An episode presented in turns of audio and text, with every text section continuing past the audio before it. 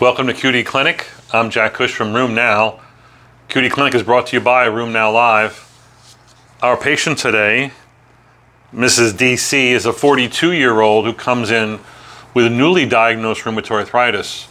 She has a fatty liver, she has diabetes, she's not responding to nonsteroidals and low dose prednisone. She gets put on methotrexate, and after 12 weeks, she has an AST of 47, an ALT of 51. Everyone's a little bit nervous about what to do um, and how we can best manage this. The decision is made to put her on a TNF inhibitor and lower her methotrexate.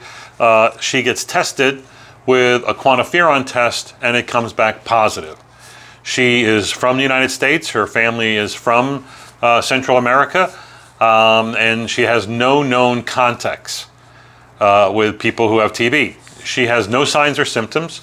Her chest exam is normal. Her chest x ray was done, and that's normal. She meets the definition of having latent tuberculosis. Um, so the question is, what do you do? You want to put her on a TNF inhibitor? Um, how do you best manage that? Again, latent tuberculosis is a positive test for TB reactivity. That could be a tuberculin skin test, PPD test, or it could be a T spot, or it could be a quantiferon spot. Any of these, especially in a high risk individual, someone born in an endemic country, um, any of those that are positive is reason enough for treatment if they in fact meet the definition of latent disease. You can assume it's latent disease because again they have no signs and symptoms, a negative chest X-ray, uh, and uh, and they have a positive test. Now, you could go one step further in some individuals and culture everything, culture urine, sputum, etc. Because there's a few people, especially high-risk individuals, born in endemic areas, who still could be positive. Uh, and that would change the treatment because that would be active TB if they had a positive culture. So, in this patient who needs to be on treatment, what are you going to do? Well, first, you should know how frequent this occurs. Uh, if you're um, running a clinic here in the United States or another non endemic country where the TB rate is roughly less than 5 per 100,000 individuals, um, the risk of finding a positive PPD or quantiferon or IGRA test, is about 5 to 10 percent. It may be 5%, and then if you do it the first time and then repeat it three, six months later, or when they switch their first TNF inhibitor, you'll find another few percent who will be positive. Those people will have been anergic or may have had an indeterminate result. Uh, and then with control of inflammation, they'll get their full immune reactivity back and show you they actually are a latent TB person with reactivity. I do recommend second time testing. I do not recommend annual testing. That is a special kind of stupid. There's no good reason for it. You should repeat test when risk changes with exposure, for instance. Um, but if you're Skippy living in Connecticut with no change in risk, to repeat testing is just not of any value, even though it's requested by insurance companies. I do recommend second testing because, as I said, there's a few percentage of people who really are latent TBs who would be missed on initial testing. Um, and then when do you, what do you do? You get a positive result, you put them on treatment. What treatment do you put them on? Um, you have several options. There are some newfangled options that you'd have to come to RheumNow Live to learn about. Kevin uh, Winthrop from Oregon Health Science Center is a the the uh, infectious disease of the rheumatology stars. He knows our patients, our business.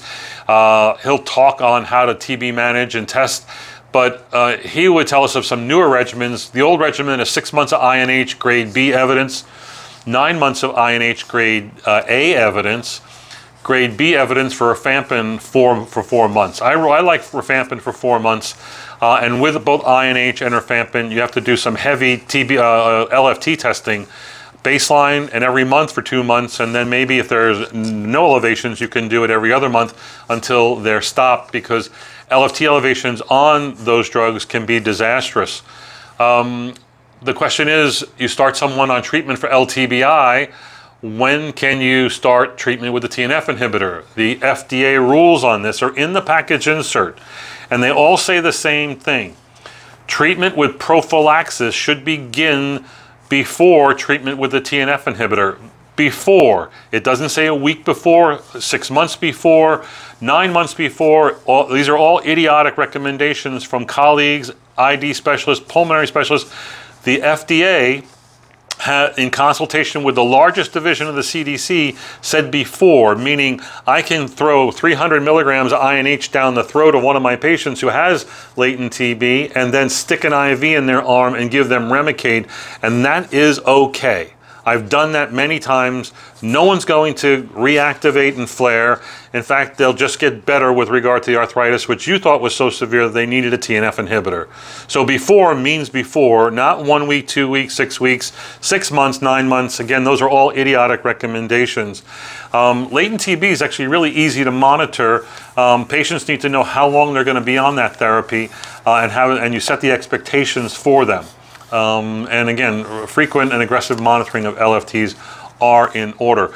Come to RheumNow. You can hear Kevin Winthrop lecture on this. Let me tell you some of the comments that we got from RheumNow Live last year. One of the best first days of a conference I've ever been to. A new level of engagement with the speakers at RNL 2019. Dr. Seal left us with good clinical thoughts and ideas. It was two and a half fun days of intense learning at RheumNow Live. Um, excellent talks and long Q and A's. Um, Mike says very slick meeting format, and Thomas says great job. Love the RheumNow Live format. You too could be one of the ones with a rave review. Go to rheumnow.live to register. We have more QD clinics and QD videos this week.